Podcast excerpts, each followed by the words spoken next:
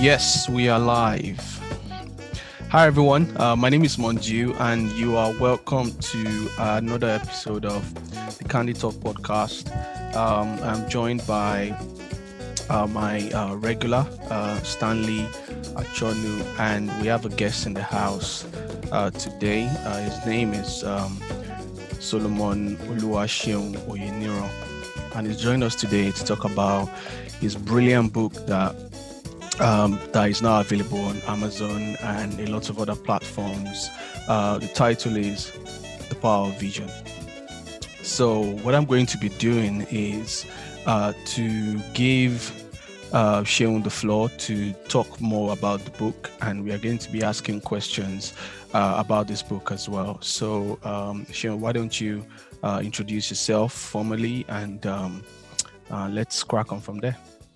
Yeah, thank you so much, um, and um, Stanley for um, having me on your program. I know the early days, a while ago, when you started the podcast and you shared the, your episodes with me, it's been really, really interesting. I've really enjoyed it. Um, I'm fascinated by your consistency and commitment, you know, to put the word out there and your passion, obviously, uh, not only on ground in the community, but also, you know, in the diverse projects and different activities you've also been engaging in. So it's quite interesting. And I want to appreciate you Thank for you. inviting me over on this show, um, as well as Stanley. I'm you guys fan. If you guys don't know, I'm Loki a fan. You know, I follow the activities on, on, on Twitter. After you guys post some of them on Twitter, I, I do follow and I'll be part of some of the ones you invited guests from the US. I, I remember I particularly did that. Um, Mary. invited a while ago. Mary, yes, Mary. Yeah. And she spoke excellently well. I really yeah. do enjoy it. So yeah, thank you for having me. Of course, as you said, I would introduce myself and um, the Power Vision book, as you mentioned. Um, I'm Oluwaseun um, Olua Solomon Oluwaseun but the Solomon name is more for those people who don't know what to call Oluwaseun. So, so I don't destroy, I don't destroy my name, but I'll always prefer to stay with my my core Nigerian name, which is Oluwaseun. Um, and I I I hail from originally from Oyo State in Ibadan. Mm. Um, Akinyele local government area specifically. And so if people ask me, most they think I'm from Lagos, but I'm more from from Ibadan than, than Lagos so yeah, from there I studied uh, in uh, in one of these local schools. My primary school was actually um, one school called Bowles in Yanapaja, and then from there, my parents, my dad got posted to Abuja actually, and so he went ahead in 1979. Some of uh, my siblings and my mom were still in Lagos, and then he later moved us down. Along the way, though, we we moved with him um, as I began to go into my secondary school, my high school, and so I did my high school in Abuja Command Day Secondary School in Abuja. Um, and for some reason, some of us are becoming famous now. Most of us are graduated from that school, but it's, it's that, is that anyway. the same? Is that the same school that uh, our, our friend finished from? Oh, Benedico. Yeah, yeah, yeah. Yeah, it's the same school that that's the same school it. That's that's where we actually met. So we're classmates actually. Oh, um, oh, okay. in um, Command Abuja there. Um, and then from there, um, I, I moved I lost touch with most of my Abuja base. So I'm now struggling to even reconnect.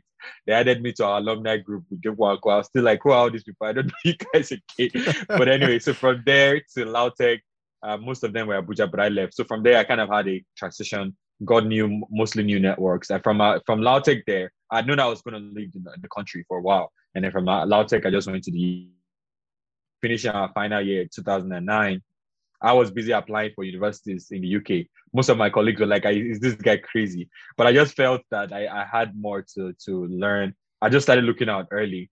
Um, my parents were supportive, my family, because they noticed from my starting, I'm always like extra. So like finishing school, they're like, if we don't get this guy abroad, he's gonna die on our neck. Even though it was unbelievable and it was hard, miraculously, family gathered and then they helped me forward. But something occurred between my Lautech transition to the UK, University of Hull in the UK, um, I, I did economics, agricultural economics in the UK, mm. but I, I began to really get have interest in data, in um, in statistics, econometrics. Um, so, boy, it was agriculture, but I focused more on economics, which is what I kind of just built on my career uh, moving forward from there, specifically in the area of data handling and, and statistics and econometrics. So the UK now, you know, village boy like me from Lautech, right? Unbelievable. I, bla- I blasted powerfully. University of Hawaii was crazy. blasted distinction, everything together, you know. So that journey there kind of opened my eyes to a lot of things. I was my postgraduate faculty rep. I was a student rep for the university. Like so many things that things I was so quiet in, in Lautech, right? but just the fact that my parents and my family struggled to just send me out, I was like, man, I can't. I have, I have to, to make change. the most. no, I have to, to collect change for this money, bro. so it was it was a brutal season. I was like 100 percent hardcore, get everything I could get. Yeah, exactly. So it was, it was really it was it was a journey. It was it was a transition for me. The exposure, the experience, you know, really building myself as an economist. Um, again, so I narrowed, I began to narrow down. But along the way now, which is where this book now came to be, which I mm. worked on, I began to really learn more about. I've always been passionate about Nigeria, about our economy, about mm. the way things have been. But the UK exposure now, where that began to really, because my research was now, um, my my main focus of my research was how to non-oil agricultural sector, right? Economic efficiency of um, non-oil agricultural sector. What are the contribution those sides can contribute to the economy? So I began to learn. That research made me to ex- expose me to how we were drained with crude oil. We have alternative source of economic mainstay anyway, long and short of that, I, I started blogging in 2010, um, shinweniro.blogspot.com. All of my learning, I need around that time was when we started this our um, oil crisis, whether they will raise the price of oil. Interestingly, they raised it again recently. yeah. I did some trick recently, but anyway, we'll come back to that. But mm. anyway, I learned a lot of all the things that have happened to Nigeria as a nation. Um, my passion began to find more interest in, in, in area of providing solution. So I, have gotten to a stage where let, us even forget all the activities and everything we're talking about. What does Nigeria really stand for? You know, so I began to realize that as a nation, until we recognize who we truly are, until we re- uh, to identify our core identity, because it's very it's very fundamental. If you ask an American, they'll tell you, you can die for America. Why? Because they know what America stands for. If you ask them, it's freedom of democracy. They're a free state. You know, they know what they are standing for, and it starts with um, the things that their forefathers established, um, Washington specifically, the mm Freedom Act and Freedom Right, they will die for these things, right? They know who they are. But as a nation, I, I suddenly found out that as, as Nigeria is concerned, yes, we can say peace, love, and unity, our forefathers, their fight. None of us have really had a clear grasp of what that is. So I, I realized that until we have a transformation in the sense that we begin to have core values, we begin to know who we are. We can say all this change and change and change forever, without a core identity, a core value system, let me put it that way, until you really value something, you don't want to fight for it, right? You want to die for it. How we can come to see beyond the surface, how we can come to see beyond our physical eyes, how we can begin to appreciate what first starting as an individual point of view, then we look at it as a national point of view. So that's the whole. I kind of merge my journey together with the book and everything, mm-hmm, but mm-hmm. that's that's pretty much the whole just how yeah. I I jumped into this whole uh, uh, journey so far. Yeah. interesting, interesting. So my my next question uh, for you mm. uh, is when exactly did you get this inspiration to write this book and can you tell us about the key factors that contributed to getting that inspiration? Yeah, and I think along the way, um, thanks Mondiu for that question. Along the way, the passion kind of started brooding um, little by little. But I remember one thing I didn't mention earlier in the introduction. One thing I really that I that really struck me as far as my growing up was concerned, that made me just go all out for this particular um, story or that led to to this journey of writing the book was in Nigeria in 1996. We all know the June 12 um, event. I was yeah. pretty young then, but I can remember my mom running back all the way from work. She works at the I, right? And Third Mainland Bridge is blocked. They're burning tires. I was pretty young then, you know. So I started beginning to spot that there's something wrong around this nation. Why is every day there's riot, there's fights, there's chaos, there's un- there's unrest, and and you know, and I even grew up to meet some of them behind my house. They would throw tear gas. All of us would be running in our eyes, right in our living room, right? You'll be seeing what are coming up, dry, draining from our eyes. So I was, I was worried, like, what kind of, what's going on, right? I knew something was off, but as I then I couldn't put it together. But that particular June 12 event was what really stuck with me, and I began to realize that there's something off. But as I began to grow older, I realized that the root of it similar to the identity part, but away from the identity part is actually leadership crisis. I realized that everything rises and falls on leadership. So since that time, I've been committed to finding out how we can correct leadership, how we can raise a group of people that can lead effectively. Because if there's no good leadership then everything will fall on that that system right? So without good leadership now i i realize things will fall apart. So from that moment on i'm like okay what can i do? What because i mean that thing hit me hard. Like how can people be running up at a moment i don't go to work? She was scared for her life so i felt like okay this is a this is what we call what i call paradigm shift in the book and those paradigm shift moments perspective come through mostly horrible events right so all of the horrible was what I began to pull together, and I felt a, a strong passion in my heart that things will not change suddenly. That, and I know me and some of us have chatted about this. Some of us have to be responsible for that change. Some of us have to be responsible for that change. So over time, as from my study and all the things I've done, I broke it into a, a, a some portion. I found out eventually that we before we can go to national change or even leadership change, it has to be individual change. So I moved away from national first, which we'll be coming to that later. But my first approach now is individual change. So that was what those events of, of those books that kind of those events of my life, plus the oil crisis where I realized that this is another leadership crisis. You know, when in the 70s we discovered oil and all that we should be using for to, to build the economy, diversify. So people were eating the money, swallowing it. But I've worked on some of those cases since I've come to Canada here, tracing some of the money that was. So I, have I've seen this thing in real life, right? So I'm beginning to realize that every rise and falls on leadership. And to make a change, it has to be individual perspective. Each person has to take the responsibility.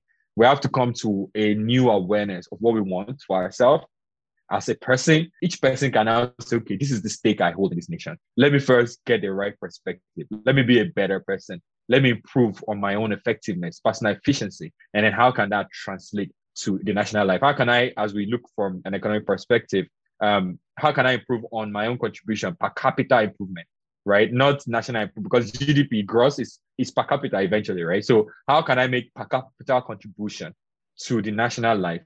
And so that is what eventually led to those are moments that you know led to me that I say, okay, this is the book that I feel we can write to really teach or explain the framework for personal transformation, for individual effectiveness, for our efficiency. Once you get your personal life in intact, then we can now begin to replicate that because I aggregate now multiple people who have gotten an understanding that together we can make a national um, change. So that's that's those are the things that build up to this book and pretty much everything that I've been able to put together in the book that led to it. Mm. Yeah. Interesting. Um, yeah. So, Stanley, coming. I can totally relate to your UK experience. We all went through, right? we all went through it, yeah.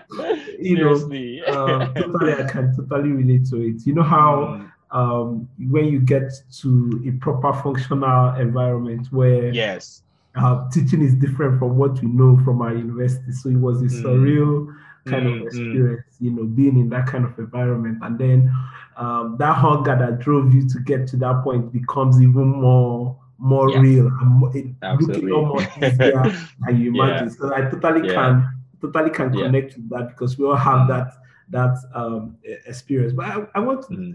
maybe I should play a bit of devil's advocate. And I, absolutely I like I, and I like how you started off by saying um, you know we we all need to grow individual um, mm. you know vision and mission mm. you know you know see, mm. in order to see a bigger picture of the mm. whole mm. you know, national leadership. I, am just wondering, in a country where people are mm. extremely poor, uh, and it seems like we're almost in a phase of survival of the fittest, um, and I and I want to think that that's why, even though it's not a valuable excuse, and I remember I'm playing yeah. advocate. That's why when mm-hmm. people get an opportunity to lead, they want to grab everything they can because they do not think that there will be anything left when they leave office, mm. right? Mm. How do you sell this vision, you know, this individual vision that we can then join mm. together to become a national. How do you sell that in a country where we're almost at the survival of the fittest mode?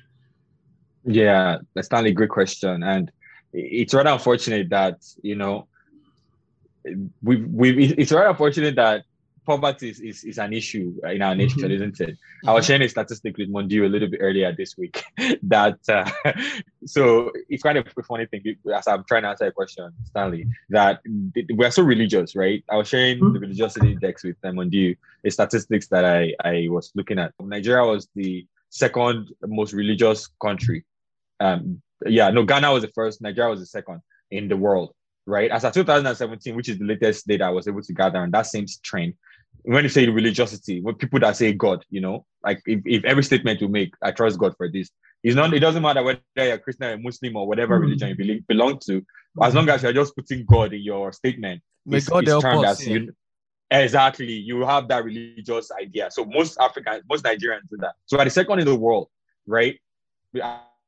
First before. That's 2012. But in this new data, 2017, Ghana is off the, the radar. Nigeria is among the second in the world now, right? So what is startling to me, 97%, that's what the data said, 97% of, of Nigerians will always mention God. Mm-hmm. The religiosity. Now look at the flip side now, poverty index. Whilst we are ranking high in religiosity, we're also ranking high in poverty, right? So it, it's startling because if we understand the basis of, of religion is to um, liberate you and to help you see better, right? But fortunately, it's, it's startling to find out that as high as religion is, in short, correlationship between poverty and religion is high. So in the same league with Nigeria was Thailand, was Philippines, and some other countries like that too, that were in the poverty index. Yet they are the highest, most religious people. So what is startling to me there is that poverty is, is here. But what I'm beginning to realize that poverty, and I wrote this, I'm just going to read a, a statement I wrote in this book. Uh, so my answer is going to come from this research that was done in the US in the, in the 1990s. So they move people. It's called move research, MTO. I've, I've really spoken a lot about this particular MTO. Um, so MTO is they just took some people, black people from a particular area in, in US. They were in poverty. They were really, really poor people. So it's a ghetto kind of area. They uprooted them, right? And then they threw them, they built a whole estate, like well developed went and plant all of the families there. And what did they do again? They didn't just plant them there. They also gave them money, a stipend, right? MTO. It's, this is not, I'm not making this up. This is real research. So I had to go mm-hmm. gather the data as I was writing. So they moved them there. And then when they moved them there, they gave them stipend that this is a new area living. You can get access to job. They, they put them within places where there's schools that their children can go to, away from the ghetto. Now they put, they also give them stipend to be buying groceries so that they won't be poor because in the struggle to look for food or something, they might not want to settle, but they settled in absolutely. Now, guess what happened? Despite all of that, can you believe that they were still poor? Mm. Poverty. Yeah. Yeah. Let me read out the conclusion for you. So the conclusion of the movement to opportunity housing uh, um, experience was that, in particular, looking at where kids grew up. Now, with the objective of um, of moving ending poverty, the MTO experiment was implemented by the government to determine whether providing low income families with assistance by moving them to a better neighborhood could improve their economic and health outcome, right? As a result, now, by that, they found out that people, adults now, adults that move to that area, their economic outcome, nothing changed. Hmm. But because children now, the younger ones, managed to improve a little bit, but not great, tremendous improvement. That's only for children, kids. But for adults and young adults and upward, nothing changed. So what I wrote here, what that brought me out to understand poverty, I'm, I'm, this is a quote I put in the book here. Poverty is not a function of lack of opportunity. Mm-hmm. Poverty primarily comes due to lack of understanding of one's life purpose. Now we're looking at a national perspective now. If you don't understand a national reason why, and I'm going to explain some of this in a moment, a misunderstanding of the resources. When I say misunderstanding, lack of management mm. of the resources, the talent, the gift, and the potential that you have been given to fulfill that purpose right? So now we're looking at the bottom line. People are trying to say, oh, we're poor, we're poor. But the reality is, how did we get there? If we don't look at the nexus of the poverty to religion to the other connection to what brought us here. Somebody was tweeting, I don't know where I saw on Twitter. People can mention God and pay God to come and revive us in this system. We're talking about poverty here. Is the first thing we need to ask. And that has to do with rewiring that entire process. And that's why things like this, you know, people talking about book, is it book we're going to eat? But if we don't go through some of these underlining factors, there's no way we can change it. So it's hard, I know, that we're talking about people want to go to survive, people want to escape day to day. You're talking about go and read book. Yeah. But it's important that we need to appreciate that if we don't learn the first and foremost, acknowledge where the faults arise from and know where those these issues, these shifts came from, right? And know where they have come from. Otherwise, we can continue to chase the poverty, the same poverty some of us are trying to escape now our children will eventually fall into it without they even knowing. Because as we find, because I really delve into the, um, the MTO experiment, it's a psychological drain. Because you are living in opportunity, but because you your mentality Your mentality has just been locked to poverty, to struggle, right? It's a mentality thing. So people have it's, it's a drain, and I, I really compare that to Africa a lot and out Nigeria specifically because we've been so grounded in this thing that right now, as you see, this pandemic, maybe we'll get time to really talk about it. It's opportunity. Nations have opened. You don't need to apply for visa anymore. One of my friends is telling me before I used to apply for visa for conference, the all the conferences on Zoom now.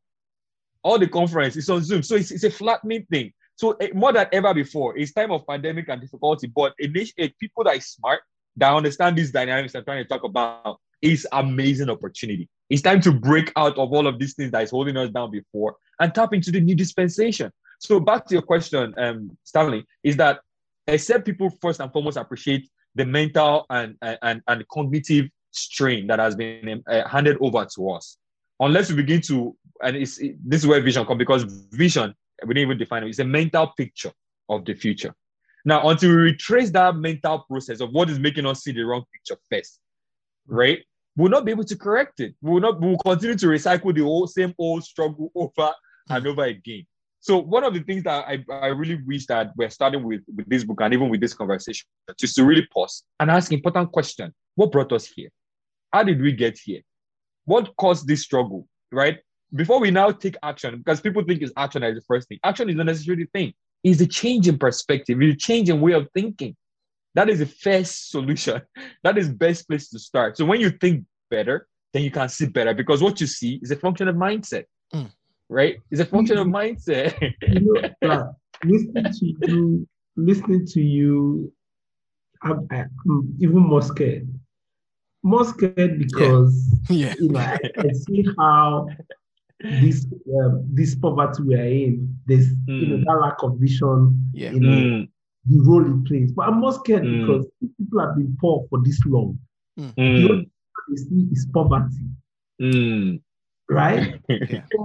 and we have been poor for so long. Yeah. So mm. how how where do you start, start, from? Exactly. exactly. Like where do we start? How? Exactly. and, and another question, yes. and um, another question is that mm-hmm. what what really scares me is like what we have right now, where mm. majority of Nigerians are poor.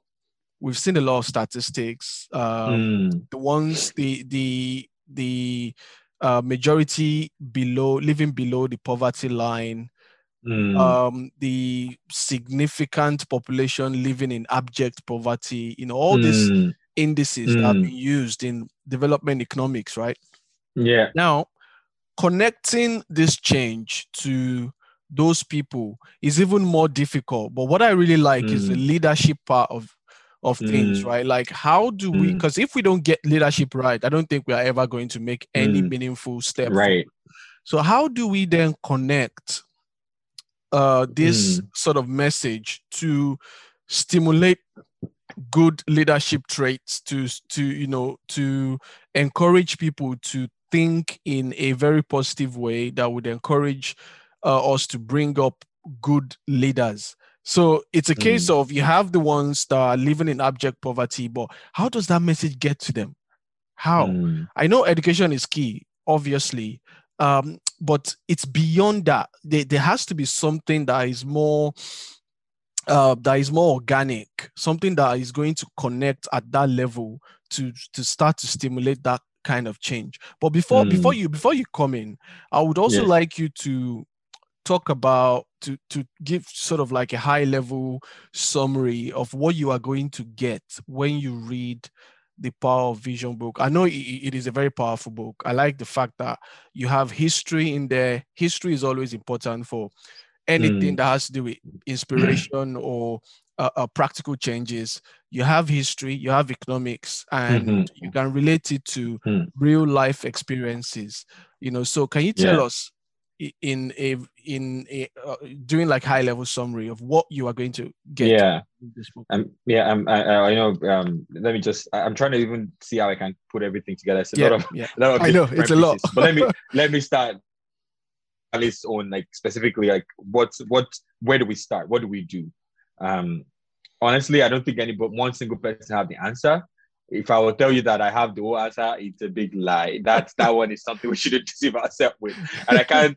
there's no one book that can answer all the questions. And yeah. that's that's important for us to really register that. And we can only do so much. But but I think I think one thing we need to first to acknowledge, however, is and I, this is really important. Like somebody always says that once you're able to figure out the problem, it's of 50 people to acknowledge what the problem is or know what the problem is, is half solved, right? But the first thing I think, which is what what's kind of always exciting me about Africa and Nigeria specifically, is the fact that we know that something is not right. And so with that starting point, that begins to show us that we know that we desire and demand more, right? Now, I would say that with average everyday people, how do we really um, get to start with them? It's hard because we have to. It, I think I don't think it's one step, and I don't think one person can solve it. But I think we can use multiple approach. This is just my own um, line of thinking. I feel we can do multiple approach. Number one, um, is which is some of the things I've written in the book. Whilst we are we're showing a better way of life, we're also empowering them simultaneously, right? So it's not only just talking and saying do this, do this, but showing proof and empowering and, and providing them with the tools as well to to use and to do some of these things we've said now, right? And so myself and Mondiu on, on our own very little small scale, we've this how we are, we wrote the book, but I didn't just it took me about six years to write the book just put out there. uh, it's not just writing it down and say we spend up, but it's giving it to schools and libraries, right? We're making effort out of our own not-for-profit uh, branches to make sure that whether you have money or not, go and be reading this in your library. Go and start to learn and unlearn. In fact, I think it's the unlearning part that's the most important thing because people are learning a lot in Africa and Nigeria, but it's about what they don't even need to learn anymore, right? So first, while we're providing the book and making it available through our own outreach platform, we're also following up with grants. With like myself, I sponsor university students. If you ask me, I know many of my friends, my good friends, are doing how to travel abroad and do this kind of business. Me, I'm saying no matter where you are, just find your most important ability. Find that support will come, and it, it might look like a gimmick, but most of us, like now knowing what we know, put us in Africa, we will survive, right? Put us in one place because we've learned some of these basics of how things run. We build networks and partners. So I don't believe that you have to leave one Nigeria and travel anywhere. Really, I haven't learned now.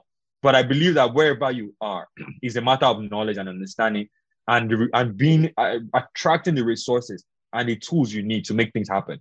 Right. So whilst we're giving them knowledge, we're also providing support financially. People want to start project. People want to, you know, we provide entrepreneurship support so it's a, it's a string of projects that we've you know rallied around one single um, thing we've run. But we hope that with integration of all of this now, we can be able to reach and, and touch as many people. We are partners in Africa as well. Um, university partners, like most of my lecturers before now, we are now partners in this business, right? Because they've known that okay, this guy is now serious with business. So they, they take me as their colleague. We work together with some of their students who are, you know, going through difficulty that they spot potential in them, but they know are struggling. We jump on, you know, course collaboration, mentorship. And so it's, it's a broad of things, but I, I think I'll just wrap it here by saying that best way to start is, is to use that multiple approach. Provide the knowledge and the orientation, mindset change, and show them the big picture, but also provide them the basics they need to start. Because no matter how much you talk, and people want to eat first, right? They want to get their day going, right? So we want to use that multiple platform, multiple approach, especially. And I'll, I'll wrap up. I'll, I'll call is Nigeria today. Oh my God. And I'm talking, I'm going back to my economic side because I'm just coming from Benspire now. Our most powerful natural resources right now, you guys know it. Our youth. Oh my God. Yeah. Now, oh, youth, um, Okonjo wrote it to some of our earlier book, which I reviewed in my my my thesis during my master's. Um, then in she called it youth bulginess, right? We have abundance of youth talent. Oh my God. Now, for any economy, I'm talking economic terms now, for any nation to really break out of poverty like we are doing, they need two things. They need technical deepening, like technical technology to do to produce faster. If you don't have technology, you have the other one, which is called labor deepening, human power, much natural resources, mm. people that are ready to work. So you can use technology deepening, which is what Western world are doing. They might not have their old, their aging population is there but they might have technology to help them advance. But we might not have technology, but we have manpower. And that's what people, nations like China did, right? So if you come to check it at the end of the day, you'll be looking at it that some particular nations are looking, they're using autocratic the governance system. Mm. Look at them, they are doing very well because they know how to, to do to get the resources, leadership now. kind of touching a little bit on leadership, they're talking about leadership is sound. They know exactly what the nation stand for. They have a clear vision. They know the picture of where they're going to. So it might look like they're autocratic, but that leadership system works. Unlike now, we are chasing all this democracy, but we are just, you know, not getting it right. So what I'm just trying to say at the end of the day is no matter the governance system, what is important is leadership. Yes, democracy works, get good leadership. It might be autocratic, get good leadership, right? Empower the young people. These guys will break barriers. They will do amazing things. Because if we don't do that now, which is almost getting too late, now we have over 50% of Nigeria population right now as we speak is youth. There are people less like around 30, 25 downwards, right? 30, 30 or so about, I was looking at the population statistics um, two years ago, right? About all our population, half of it is, is youth. And I'm saying that if we begin to equip them right now and begin to empower them in the next couple years, all of this like coding thing you are talking about, and it goes to what some of the basic what some of us are doing now. Because at the end of the day, it's not about the coding, it's the coding the right way. Because you might want to know about, but if you don't have the right mindset, this is which is where people like us are really trying to cover the right mindset, the right approach to what you're doing. Because you can just think you are coding, but you're not just coding, you are coding for a purpose. You're yeah. coding for the emancipation of Nigeria. You're coding mm-hmm. to bring about the new nation, right? So that gives you twice as much passion into what you're doing compared to yeah. who are just coding.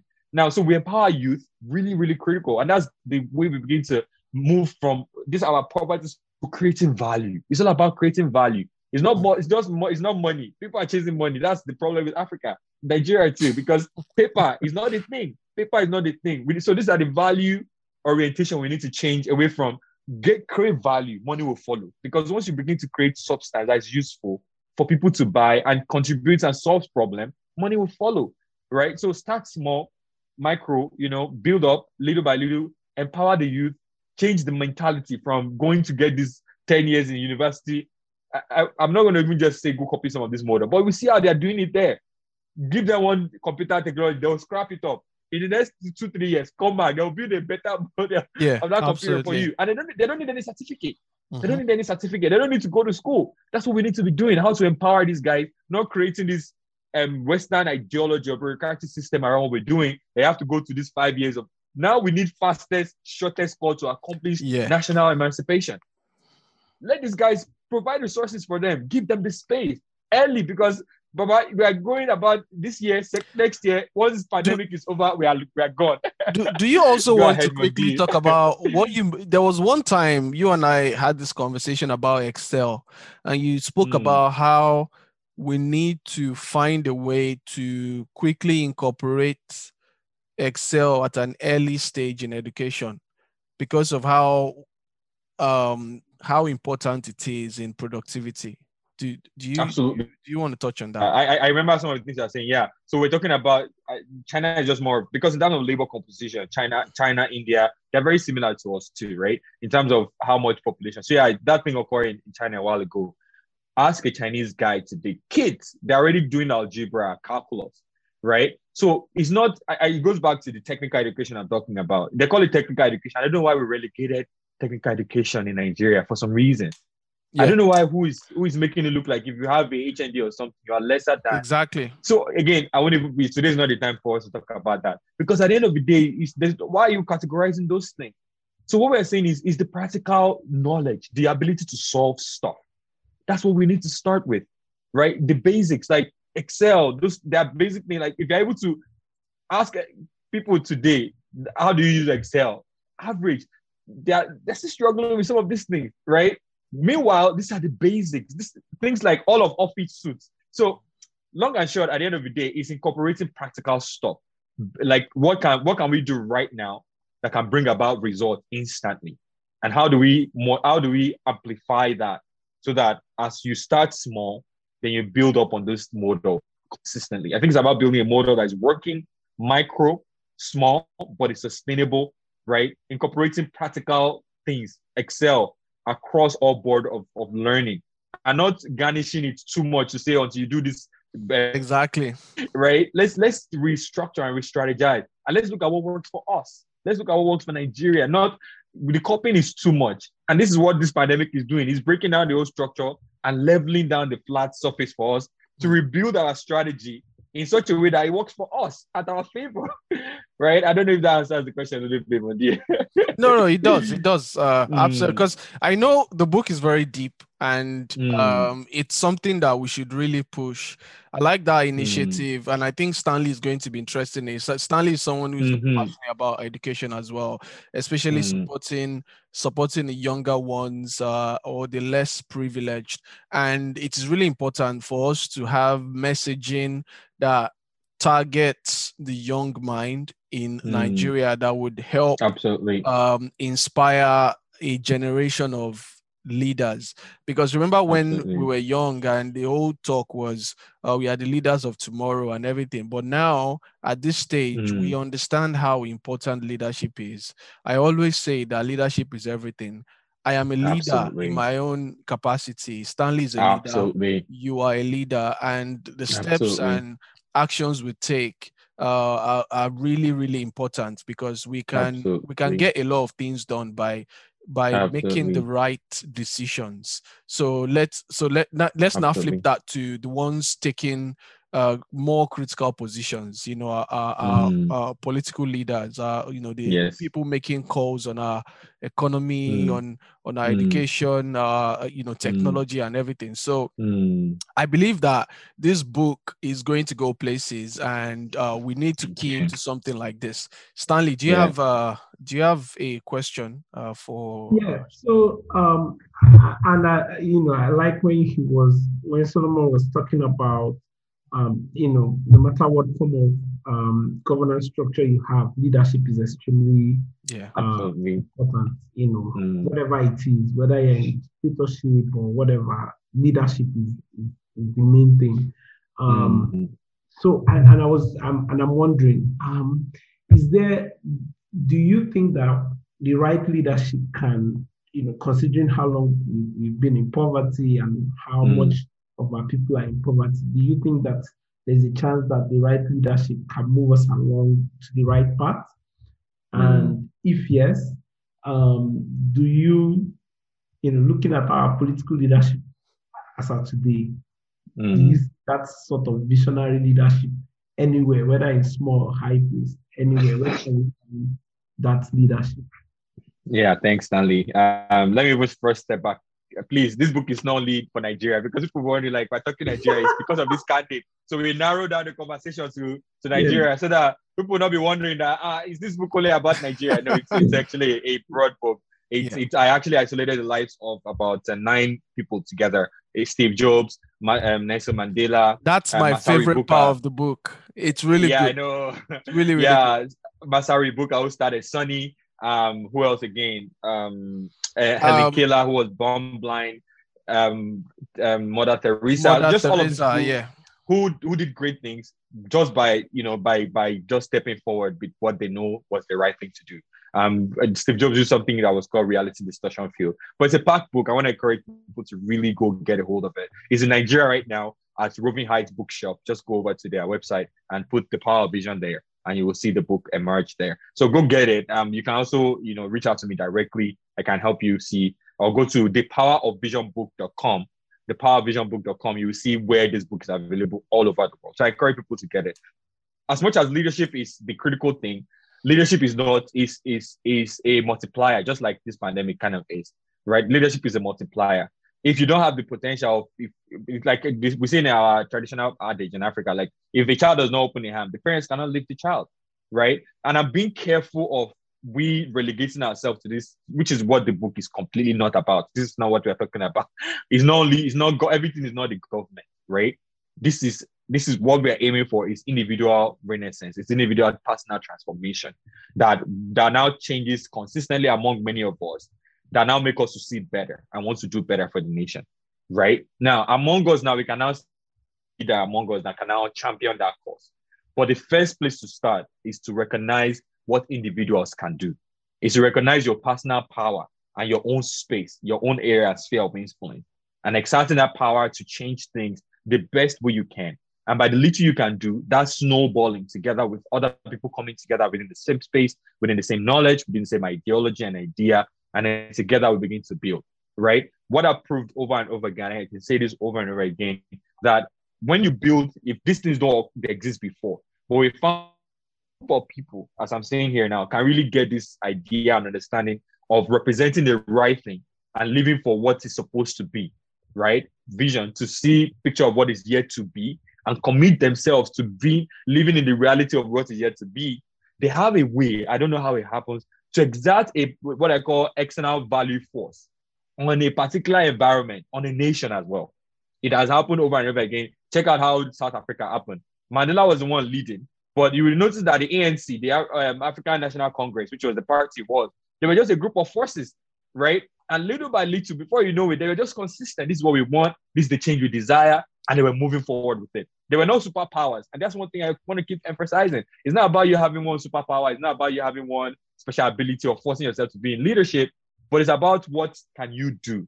And you'll be surprised how much your personal change can cause national change, right? So start small, start little, and then the leadership amplifies that that that seed that starts in you. So that's the first and most important thing. Now, where have we seen that in, in, in Nigeria as a nation? I've not out of it. Um, we're still searching. We hope we'll find it. Or maybe I've not built or done my dig deeper yet. But they, you can obviously see there's a level of scarcity of it. Because the bottom of it, which is where I wrap up with, what I found out with leadership that follow vision is what I call level seven leadership. And level seven leadership is leadership that is not here to serve just one person. They are here to cause that change and they are committed to die to it. Right? They are not they are not there because you put me there or I know you. For example, Nelson Mandela, the man if you kill the guy, he told me that's why he went to prison. This is a cause I'm ready to die for. Right? So if you lock me in prison, you will satisfy my cause. Right? So these are people that I've seen better, they know better, they know what they demand for. Right? Look at them. Someone like he knew, the man knew from day one. The statement he made the day before he was killed, I've seen where I'm going to. If you like, shoot me. The more you kill me, the better for the cause we are standing for.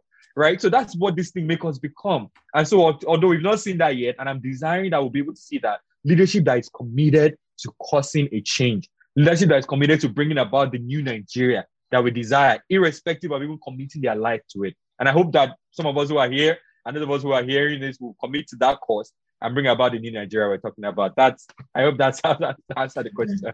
Excellent.